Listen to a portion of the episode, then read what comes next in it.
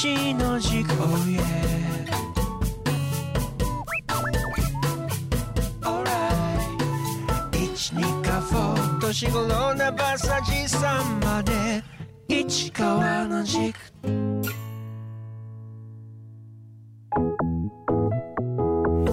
仁ヶ穂市長市川雄二が旧上郷小学校の元放送室スタジオ一軸からお届けします。恋のエッセイ市川の軸、硬い話からソフトな話まで、その思いの軸を自らの言葉でお届けしたいと思います。こんにちは、仁ヶ穂市長の市川雄二です。こんにちは、アシスタントの永田佳奈子です。市川さん、今日もよろしくお願いいたします。よろしくお願いします。この市川の軸は昨年春にスタートした番組で、各週水曜日にポッドキャスト番組としてお送りしています。普段は市川市長による遺作のお話やゲストとのトークなどをお送りしていますが、本日は仁ヶ穂の他にラジオ祭りとしてこの番組の収録の様子を YouTube で配信するというスペシャルバージョンでお送りしてまいります。市川さん、今回は初の動画でのお届けですけれども、いかがですか？はい、いつもは、声だけですから、化粧もしないで来たんですが、今日も化粧し忘れてきました。まあ、いや念願の YouTuber ですよ。いや YouTuber、いつもはほら編集してくれるからいいんですが、今日はもう適当なこと喋れないので、大変緊張しています。大丈夫です、今日も美しいです今日もですね、安全に配慮して適切な距離をとって楽しくお送りしてまいります。市川に教えて。このコーナーでは毎回市川市長が気になっている事柄にまつわるゲストをお招きしてお話をお聞きしていきます。今回はなんとフリーアナウンサーの相葉しおりさんとズームでおつなぎしています。相葉さん、よろしくお願いします。はい、よろしくお願いします。わー、はじめまして。ちょっと市川市長に負けないように私もしっかりお化粧してくればよかったなと思いましたよ画面がとっても華やかでございますありがとうございますでは初めに相葉さんのプロフィールをご紹介させていただきます、はい、相葉しおりさんは秋田市のご出身です。静岡の放送局でのアナウンサー経験を経て、現在は秋田を拠点にフリーアナウンサーとしてテレビ、ラジオなどに出演するほか、ナレーション、モデル、イベント MC など多岐にわたり活躍されています。仁ヶ穂市との共同企画となる YouTube 番組仁ヶ穂で潮散歩では、仁ヶ穂の名所や飲食店を訪ね、その魅力をたっぷりとお伝えいただいています、ということなんですけども、相葉さん、今日は秋田市にいらっしゃるんですね。はい、秋田市の方からお届けしています。はい、先ほどプロフィールでもお伝えしました YouTube 番組仁ヶ穂で潮散歩、はい、現在全部で6本ほどの動画が掲載されてますよね。そうです。去年の6月から始まった企画なんですけれども、やっぱりこの新型コロナウイルスの影響で外出がなかなかできない中、全国の皆さんにこの仁ヶ穂市の魅力を知ってもらいたいなと思って始まった企画なんです。はい、ありがとうございます。実際にどんな場所を紹介されているのか教えてもらえますか？はい、しらせ南極探検隊の記念館だったりとか、ペライト子ども科学館など、人気の観光スポットから、地元の方だからこそ知っているようなディープな飲食店まで、本当に幅広いお店、そして自然など、いろいろ紹介させていただいております。いや、もう仁ヶ穂のことなら、相葉さんに聞いてというぐらい詳しくなったのではないでしょうか。嬉しい。でも本当に仁ヶ穂市の皆さん、すごく親切なので、私ももちろんすごく興味を持っていろいろと質問させていただくんですけれども、仁ヶ穂市の皆さん自身が私にいろんなことを教えてくださるので、もうほぼ仁ヶ穂市民だと思ってますありがとうございます。ぜひ私の方から名誉市民の称号を勝手に送らせていただきますけどもということでですね、今回はその仁ヶ穂を知り尽くした相葉さんに5つのテーマをご用意いたしました。そ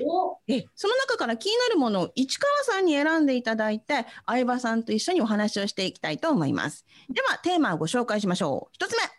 来てみてびっくり。2つ目、もう一度行きたい。3つ目、うめー。憧れの仁ヶ穂。そして最後5つ目が仁ヶ穂市に提案となっています。では市川さん、早速最初はどれから伺っていきますか？そうですね、スタンダードなところで来てみてびっくりということで、どういうことを感じられたのか、びっくりされたことってどういうことあるのかなっていうのを聞きたいなと思ってましたので、1番目からいきましょう。いや、来てみてびっくりもたくさんあるんですけれども、まず噂に聞いていた夏の三ヶ穂市の岩牡蠣の美味しさ、もともと噂では聞きつけていたんですけれども、実際に行ってみたところ、まず大きさが違う。で、大きいっていうのは、よくあるかもしれないんですけれども、やっぱり鳥海山の伏流水、栄養たっぷりの鳥海山の伏流水を含んでいるからこそ、味も濃厚で、私正直言って、牡蠣ってあんまり生で食べる機会今までなかったんですよ。ちょっとやっぱり生臭いのかなと思って、ちょっと敬遠してたところがあるんですけれども、もう三ヶ穂市の夏の岩牡蠣を食べたらもう大好物になってしまって、もう夏場だと本当に10個以上はもう1日に当たり前のように食べてしまうぐらいのレベルになってしまったので、これはもう本当に全国の皆さん、牡蠣ファンの皆さんに食べていただきたいなと思う一品ですね。市長、岩牡蠣のお話が出ましたよ。そうですね。本当に三ヶ穂市で取れる岩牡蠣は、他のところに比べると非常に大きいというのは私も思います。よく冬場になるとテレビで、牡蠣特集、よくやるんですけれども、あれ見てるととても残念だなと思うぐらいの小ささで、三ヶ穂市の牡蠣を食べる、ぜひ夏みんな食べてきてくれればいいなと思いながら見ているぐらいですから、しおりさんに食べていただいて、三ヶ穂の牡蠣も喜んで、もういなくなってますけど、喜んでいます。もう1個食べるとお腹がいっぱいになるぐらいの大きさなんですけども、いや、10個ぐらいは私もいけるような気がします。ですよね。なんですか、その顔。あのサイズを10個は無理だと思うんだけど。いけますよね、相葉さんね。もう、三ヶ穂市の岩牡蠣は飲み物だと思ってるので、いけます。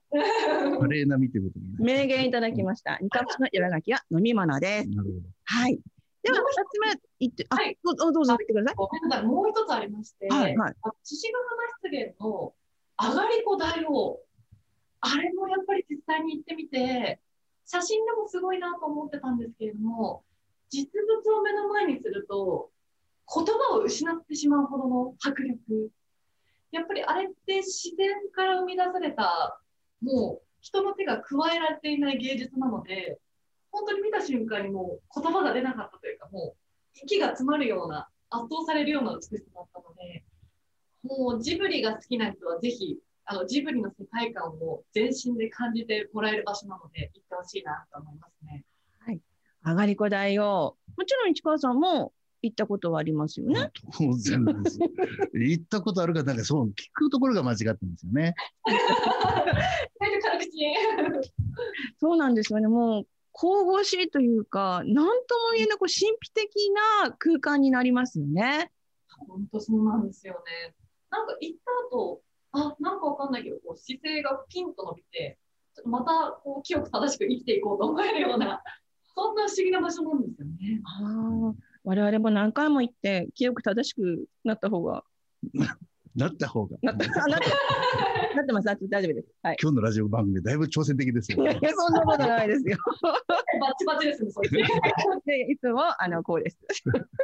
つもね。そうこうです。2つ目言っても大丈夫ですか？はい、大丈夫です。では、市川さん、2つ目のテーマは？2つ目はですね、先ほど来食べ物という話、これ先に言っとかないと、多分時間なくなるので、運命というこの質問を2つ目にお伺いしたいと思います。いや、もう先ほどお話しした夏は岩牡蠣、冬はタラっていうのはもう皆さん分かってると思うんですけども、私個人的に秋田県ってラーメン激戦区だと思ってるんですよ。で、その中でも三ヶ穂市は抜群に美味しいラーメン屋さんが揃ってるともう自信を持って言えます。相葉さんはラーメンソムリエでもいらっしゃるんですよね。そうなんですよ。コロナ禍の状況でラーメンが好きすぎて、あまりラーメン屋さんに行けなかった時期があって、その時にラーメンソムリエの資格を取ったんですけれども、その私が胸を張っておすすめしたいのが、湯の内食堂さんのラーメン。はい。写真で見たことある方もいらっしゃると思うんですけれども、今このね、ラジオを聴いている方もぜひ今すぐに調べてほしいんですけれども、米内食堂さんのラーメンって、まず、チャーシューがちょっと特殊で、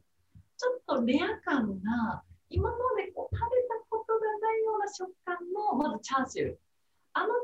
ャーシューからまず一口食べた瞬間、感動して、なんだこのチャーシューは今まで食べたことがないぞっていう衝撃が走るんですけれども、あちらのラーメンのすごいところって、全部が主役なんですよね、具材が。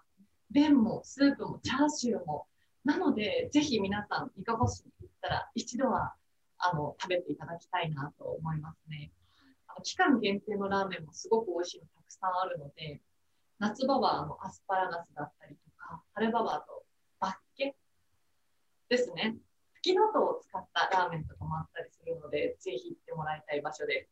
はい。もうお話聞いてるだけで口の中がになりましたけどどうですか市川さん、今のラーメンの話。そうですね、にかほ市にラーメン屋さん結構ありますけれども、おっしゃっていただいた米内食堂、私も塩の方が私好きなんですけど、とても美味しいなと。そうですね。でにかほ市ですね、どちらかというと庄内の文化を入ってきてますので、庄内酒田のラーメンとか庄内のラーメンの影響を結構あったりして、非常に、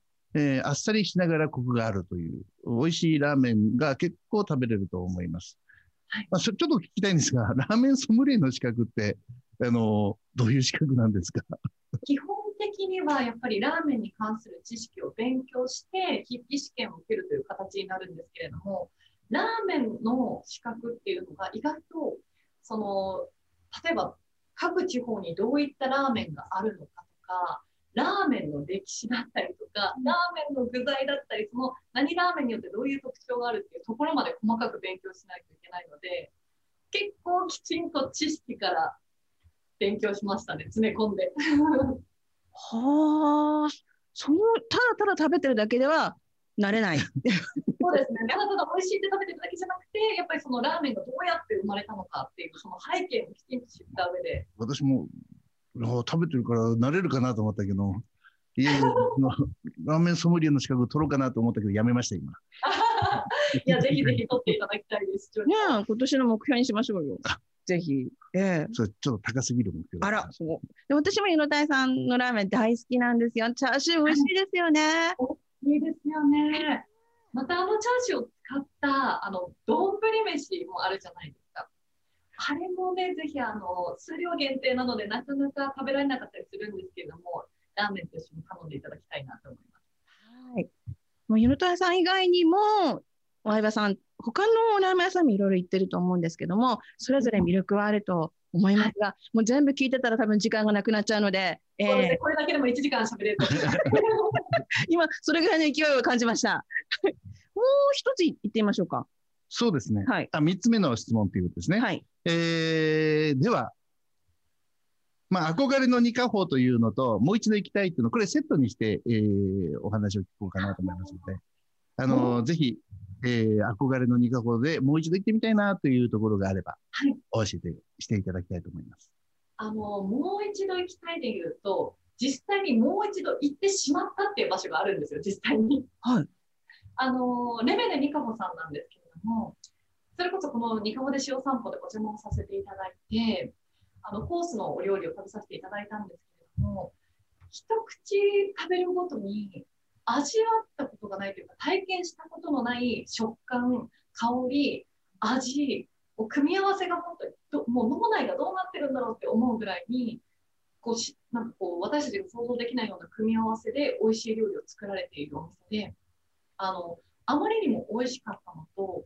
おもてなしが素晴らしかったので、家族を絶対に連れて行きたいと思ったんですね、その取材の当時から。で、実際に家族を連れて、家族全員でディナーに行きました。それぐらい本当に私にとって憧れで、実際に行った場所です。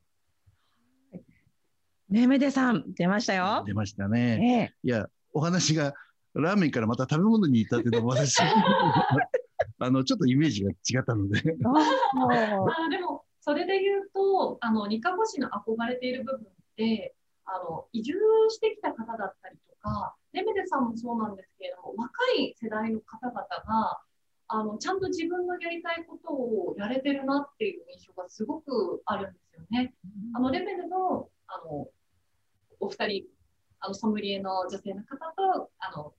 店長さんというかご主人の方ともゆっくりお話をさせていただいたことがあるんですけれども、お二人もにかほ市に来て、そのにかほ市のその風景だったりとか自然を体感して、もう絶対ここでお店を開きたいって思ったそうなんですよ。なので私自身もお仕事で関わらせていただいて感じることが、やっぱりすごい雄大な自然だったりとか、豊かな、食もそうですし、あと皆さんの親切さっていうのが、なんかにかほ市にいると、新たに挑戦したいなっていう方だったりとか、移住してきた方にとっては、なんか思いっきり挑戦できる、のびのびと自分らしく生きられるいい土地なんじゃないかなと思って憧れていますね。ありがとうございます。なんとなくやっぱり秋田市から離れてるし、ちょっと山とか海とかで何にもないようなイメージ持ってる方もいらっしゃると思うんですけども、新しいことに挑戦できる場所というふうに言っていただけたのはすごく嬉しいなと思いましたね、市川さん。そうですね。本当に。ありがとう。せっかくですので、もう一個聞いちゃいましょうかね。じゃあ、最後、市長、ズバッと聞いてください。今、だいぶ前振りがずっとあって、最後はですね、では、にかほ市に提案ということで、どんなことが、いろんなことを感じられたと思うんですけれども、ぜひこんなことはというようなことがあれば、お話をいただいてもらいます。大きく2つありまして、1つは私の話からも分かる通り、にかほ市は本当に食が充実している隠れた名店がたくさんあるので、なんかにかほ市のグルメ本みたいなのを作りたいなっていうのが一つと、もう一つは今画面にも映っているいちじくいきおと、あとにかほ市のキャラクターにかほっぺん、もうにかほっぺんといちじくいきおはもう本当に全国、いや世界に発信してもいいぐらい可愛い、もうゆるキャラ界のツートップだと思ってるので、ちょっとこのゆるキャラのツートップのお力をお借りして、なんか一緒になんか全国だったり世界に発信していけたらいいなと思ってます。一応私秋田健康応援大使でもあるので、なんかにかほっぺんたちとなんか体操みたいなのを作って、なんか YouTube とかで上げるとかっていうのをちょっとやってみたいなと思います。すごい具体的。具体的ですね。どうですか？ぜひそのにかほっぺんの中に私入るので一緒にあとネイガーとも戦っていただきたいなと。ああいいですね。プロレスバトルをしてもらいたい。何をやらせるんですか？ぜひ市長が一応になってダンスをする、体操をする、これはすぐできそうですよね。いや、やってほしいですね。もちろん相葉さんもご一緒にお願いできるということ。もちろんです、もちろん、いつでも呼んでいただければ。ありがとうございます。いや、楽しいお話、たくさんお聞きできました。本当はもっともっとお話ししたいところなんですけども、そろそろお時間となってしまいました。今日はいろんなにかほの魅力が聞けました。市川さん、ぜひ一言お願いします。まだ相葉詩織さんにお会いしたことないので、一度お会いさせてください。よろしくお願いします。ぜひこちらの方こそ、ぜひ体操やりましょう。YouTube 番組のにかほでしお散歩でもにかほの魅力をたっぷりとご覧いただきたいと思います。相葉さん、今日は本当にありがとうございました。ありがとうございました。楽しかったです。また呼んでください。ありがとうございます。ぜひ来てください。